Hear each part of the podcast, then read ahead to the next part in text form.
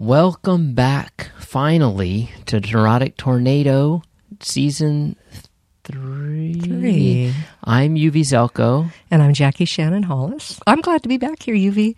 Yeah, glad you're willing to come back to this attic. right. I cleaned up some of my socks. You did, and that laundry's folded up here. Yeah, yeah, it's a new me.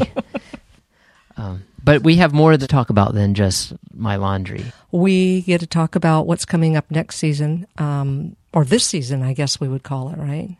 Yeah, we're kind of at the zeroth episode of season three here. Zeroth. So I had a lot of fun last season. I don't know about you. Me too. It okay? It was a great time. Yeah, yeah. And um, I, I liked exploring relationships. We had the four couples, the four animal couples, Yeah, they were they were all great.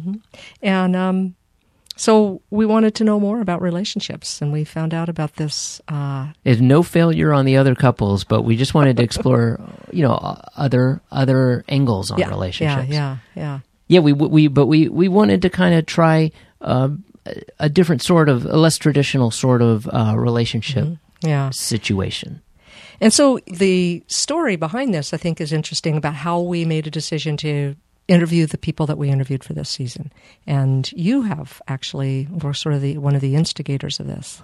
So, two of these people we know from the writing community a woman named Nikki and a man named Steven. And I remember they, they had started dating. And after a book reading, I remember talking to Nikki about how, oh, we should have a party of the writers in the neighborhood since we live in the area. Which I wasn't invited to. Yeah, but it was there were clear boundaries of the jurisdiction. It was Southeast Portland writers. Uh, I, I ended up in the emergency room after that party, so maybe it's good you didn't.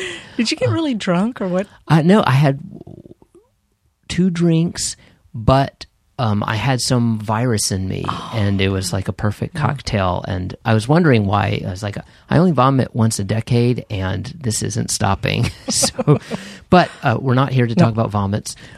It was oh, we we're talking about the party, and in the middle of it, she goes, "Oh yeah, we could do it at my house. Let me just check in with my husband." And I remember it was one of those dumb looks where I'm like, I, I'm not smart enough to understand how this conversation is going because where does the husband fit in? I mean, I know, I know you're dating Steven. And then finally, You know, I just got to say, you know, when it, when uh, you've when you told me this story, what I imagined in your mind is, you know, how sometimes on your on the podcast you've used that record scratch sound. oh yeah, yeah, Yeah. Yeah. And so, um, and I was, you know, usually when I'm slow in those moments, I'm just pretty. Sometimes I can be very overt about this. So I'm like, "What did you say?" and she's like, "My husband. I'm married." And you know the, of course there this brought up all kinds of thoughts. And one is the kind of the gossipy thing where you tell everyone hey did you know about blah blah blah? And the other is the judgment thing where it's like wait why are you doing multiple relationships isn't um Yeah, and- that, yeah, yeah, yeah and so uh, that was the initial thing. I mean i don't know if you want to talk about like judgments you have about these types of Well, relationships. yeah, and I mean, I think what what went on for me was um, I I would say that I've probably always had a judgment when I've heard about um, people in relationship with more than one partner, is that you're taking energy out of the relationship, um, or that there are things that you're not exploring together, and it's so like a cop out It's a cop- yeah, it's a like cop-out. one of the judgments a and B, um, like it take for me, it takes a lot of time and energy to be in one relationship. So there was also that, like, how do you how do you do this? How do you find the time? How do you have the energy to give that much to to more than one person? I don't know if that's Yeah, no, I mean, I do think I, I, I don't know if I told you I, I did stand up one time one, and my one dumb joke was about like open relationships and how I know people who are in two and three and four relationships, and that I'm looking to experiment between the one and zero spectrum.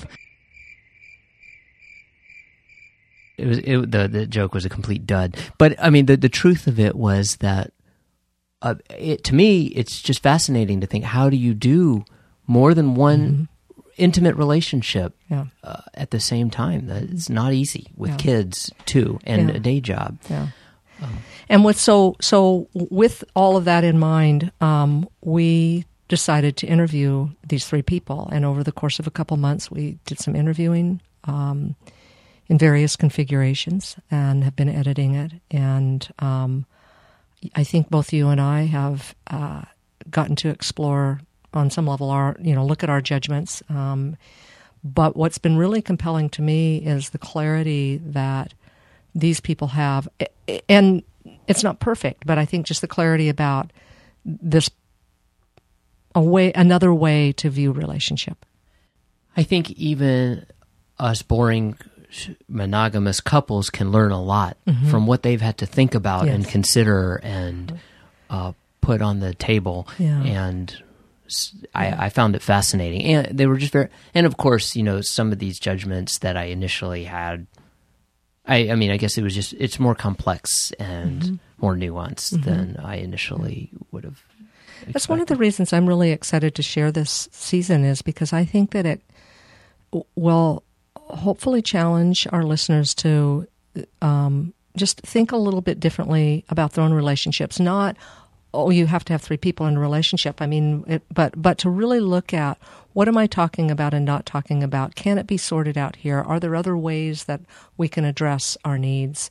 Um, together separately whatever it is I, I just think it's a it's a way to sort of expand out of our comfort zones yeah yeah, and then come back, come mm-hmm. back to your relationship mm-hmm. with this new yeah insight. Um, yeah.